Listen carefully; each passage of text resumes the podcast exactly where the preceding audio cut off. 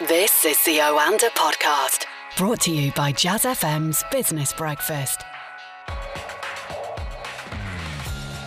You're listening to the Oanda Market Insights podcast. Each week we preview the big business and market stories with Oanda senior market analyst Craig Erlam. And it's good afternoon to Craig. How are you doing? I'm really good. How are you? Very well, thank you. Let's start with Brexit news time. Thought you'd be pleased.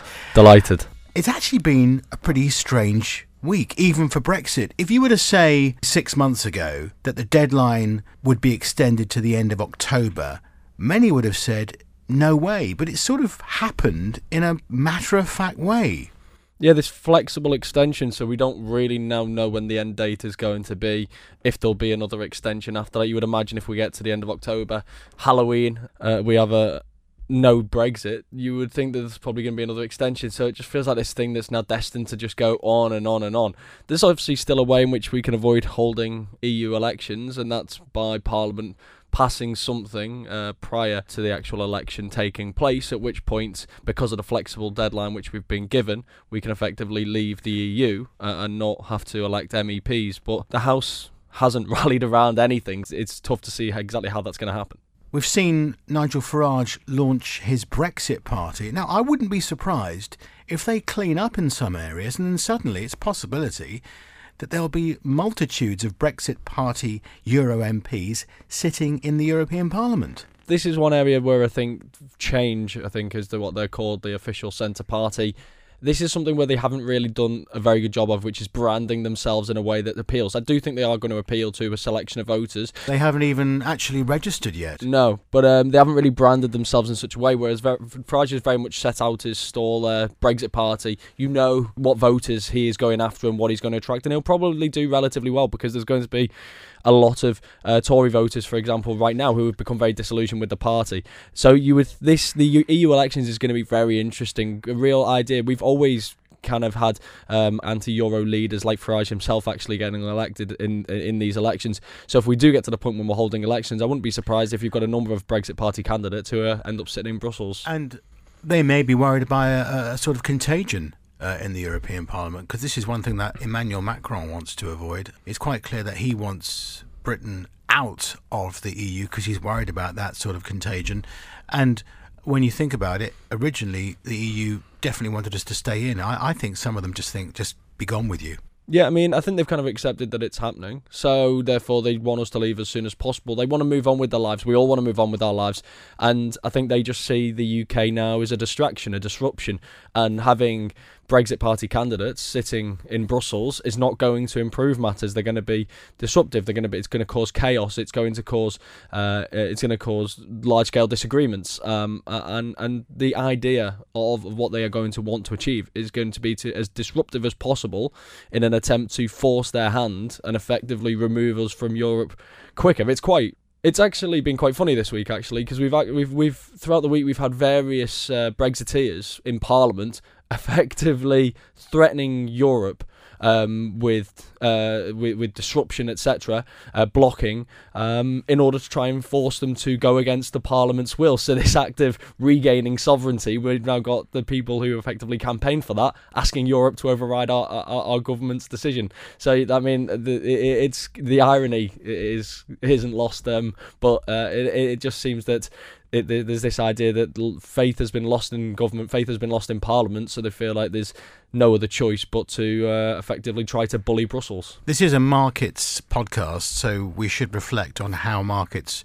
reacted to this this week. Not much. It's funny. Brexit for so long has been a source of volatility for the pound, and it seems that now it's become a source of volatility removal. It's so the now, new normal, isn't it? Well, yeah. I mean, I think we've just become used to what to the situation. We've become used to the chaos. So now the pound's very in, unresponsive to it. We've been stuck in a range between 130 and 133 against the US dollar for almost two months now, and um, it doesn't look like moving. We uh, not not dramatically anyway. Um, we've got the situation whereby to break through 133, we kind of need to now have a deal. To break below 130, um, the most the, the, the quickest route to that would have been no deal. Um, uh, uh but although, although, what we are actually seeing right now, it seems, is some downside pressure, maybe some some profit taking on these um, the the positions built that were built up over the last few months. These positions that were built up on the belief that we would ultimately uh, get a, uh, a deal over the line by Brexit Day, which was always my personal um, uh, assumption.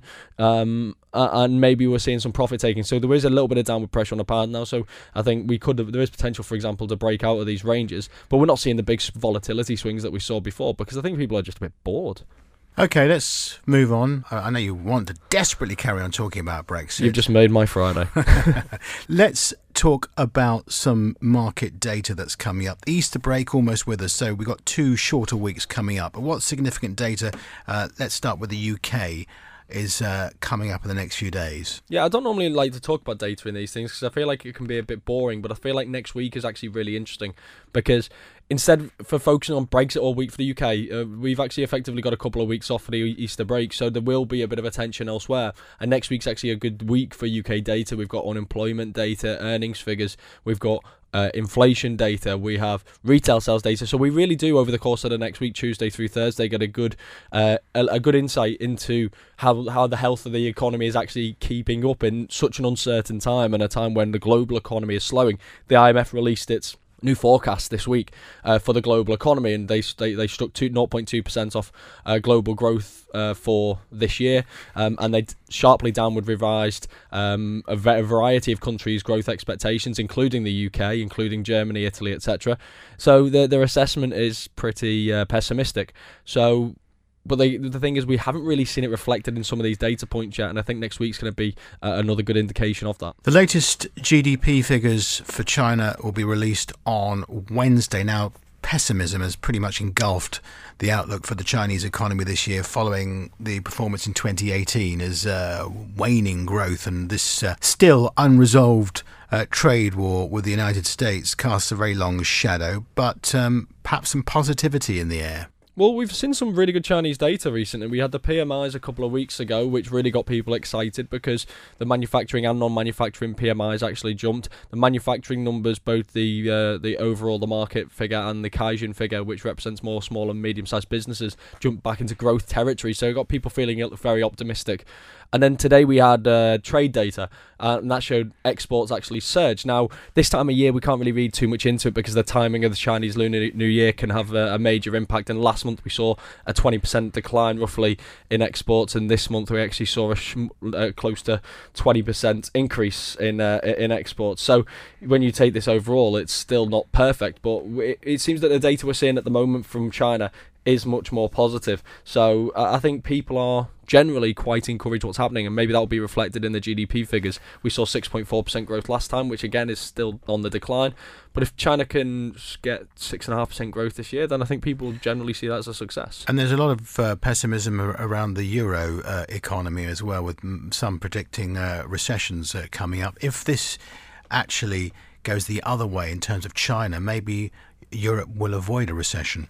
Well, Europe and China are closely tied on trade. So when China slows down, it's going to have an impact. Um, is is the old saying when China sneezes, the whole world catches a cold, right? I think it's United States. Craig. The United States. Well, it's, it's about to become China. but um, I know you were joking. Uh, the the you're just testing me. I'm, I'm doing my best. The, the um yeah the the. China is a very important economy, uh, and tra- and it, it, it's an enormous trading partner for very for many countries, and Europe in particular, and Germany in particular, actually. So it's really important if, if we do see that kind of rebound in the Chinese economy, then you'd think that will have a positive impl- implications for the euro. And this is another interesting thing because another piece of data that I've noted for next week is those PMIs. Uh, and the reason why I've noticed that noted that is because a few weeks back we had the PMI data and it showed in Germany dr- dropping to around I think it was around 44 for the uh, manufacturing PMI, and that sent shockwaves throughout the markets because the the reasons behind it were very much global factors. It was to do with trade, it was to do with the slowing car manufacturing manufacturing industry. It was to do with uh, a, multitude of factors, potential trade wars between the US and China, potential trade wars between the US and Europe, so on and so forth. So the weak German number actually sent shockwaves throughout the entire market. It's not just Germany, Europe, the including the UK, the US as well. So we can't. I don't think we can underestimate this data. I think a lot of people are going to be watching that closely next week, and there is potential for more shockwaves.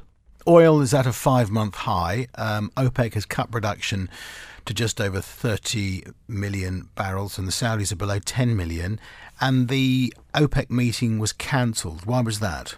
So the OPEC meeting was this was effectively an emergency meeting ahead of the June expiry of the uh, production cuts. So OPEC Plus, which is OPEC, and then some non-OPEC members, including Russia, agreed to cut oil production uh, back in January by 1.2 million barrels a day. It was an attempt to try and stabilise the market, lift prices because we remember we were trading back towards forty dollars a barrel, I think it was at the time, which is obviously not profitable for these com- uh, countries, and so they need higher oil prices in order to continue to invest and pump uh, more oil. So they agreed to do that back in January. It's due to expire in June, uh, and they so they held this meeting. They previously arranged this meeting in order to discuss potential extensions or no, the need for an extension. But they decided that that's not necessary anymore. We are seeing um, better data, we are seeing higher prices, we are seeing a tighter market driven by both supply but also declining demand in a, from a slowdown in the first quarter. And they've also decided as well that with uh, with the way the, the way the events are unfolding right now around the world, and I'm talking uh, the situation in Venezuela, which is a, uh, an oil producer, and we saw um, from a report this week that production there fell by almost 290,000 barrels a day to 732,000 barrels a day. They want to see how the situation unfolds there with sanctions that have been imposed by the US and the impact that could have on its continued production, how uh, the uh, Iranian output will uh, will will feature um, when US waivers expire in May, and we know that certain countries, including India, have been granted these waivers. What impact will that have on production here? But then there's also other things kicking off as well. So there's obviously infighting in Libya at the moment. That's not impacting production, but there's potential for it to impact production further down the road. And I think they just want to see how these things peter out because ultimately that's going to have a massive impact on what their production levels are at and whether there's actually any need for an extension. And I think it doesn't help the fact that Russia doesn't seem particularly keen uh, for an extension to the end of the year. And recent suggestions it would indicate that maybe they are happy to just raise production again now that prices are higher. Um, but obviously, Saudi Arabia are very much the uh, other way of thinking. They've actually been cutting production very aggressively. Uh, they've now cut to below 10 million barrels a day. To put into perspective, they, they were previously pumping at record highs of 11.1 million barrels a day. So they've sharply cut production at this level. Very, very committed. So it's a question of is this the end of OPEC Plus? Do we go back back to OPEC trying to drive production cuts? I guess we'll find out in June because next week it's not going ahead. Earnings season continues, Craig. What sticks out? Plenty of banks, yeah. Yeah, I mean this. So this is uh, earnings season in the US, effectively, uh, officially or unofficially kicked off today. So We've already heard from two banks. We had JP Morgan reporting earlier. Uh, they reported record revenue, $29.9 billion. dollars. I feel like Donald Trump, billions and billions of dollars. Uh, profits uh, up 5% at $9.18 billion. Uh, 265 a share versus 235, which was the market expectations. So very strong numbers, and more importantly, Jamie Dimon was very bullish on the U.S. economy and the state of affairs, and higher interest rates having a positive impact on their revenue generate on revenue generation so it seems like they've really set the stall out for a potentially positive earnings season, particularly from a bank's perspective. And if their assessment of the economy is uh, it matches others, then we it could be another stellar earnings season. Uh, we're going to hear from a lot more banks next week. We heard from Wells Fargo on on the way here; they beat expectations as well. While I was on my way over to the studio to the bunker, um, uh, and we've got more report next week. We've got Goldman's, we've got Citigroup, we've got Bank of America, um, and then we've got non-banks as well. We can't forget them. Things like companies like Netflix, IBM. So we've got around 51 S&P 500 companies, so decent number Busy. next week. Busy week.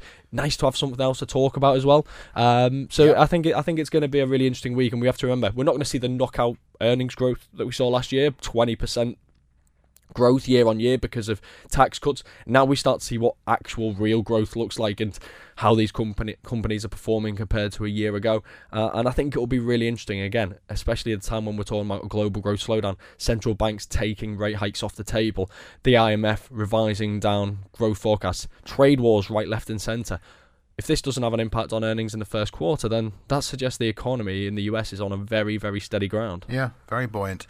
Uh, finally, many will have a close eye on India's uh, elections. Why are they significant? Well, for one, it's the largest ever vote There's there's ni- around 900 million people who are el- eligible to vote in this Indian election. It will go across seven phases because of the sheer size of this. We've already seen uh, one vote take place, um, and that was the, the, the, the, that's attracted some form of controversy uh, due to some people not being able to vote, etc. Um, I mean, can you imagine trying to manage a vote of 900 million people? It must be quite incredible. World's biggest democracy. Exactly, uh, uh, but it's very much going to be a vote on Modi, uh, Narendra Modi, the PM. He's uh, he came in with bold promises. Some would argue he's not delivering the kind of growth that he's promised. Unemployment at 6.1% in a country like India is far too high, and some would suggest it's even higher than that. Um, but he very much has enacted some very bold and controversial reforms. So it's a question of um, are these seen as being bold enough? Um, are they seeing us working? We, we saw the demonetisation now.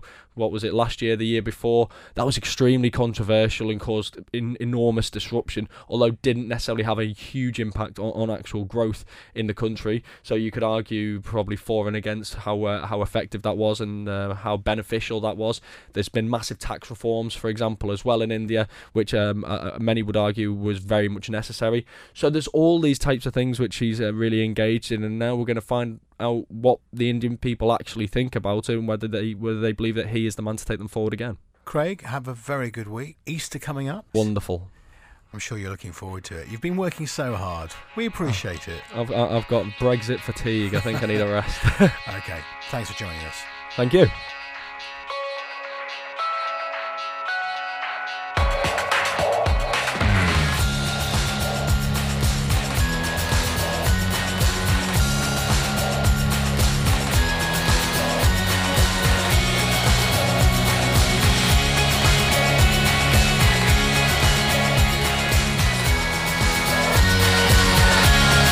Was the Oanda podcast from the team behind Jazz FM's Business Breakfast, a daily early morning 30 minute briefing for the day ahead. On air from 6 a.m. Listen to Jazz FM on DAB, online, or just ask Alexa.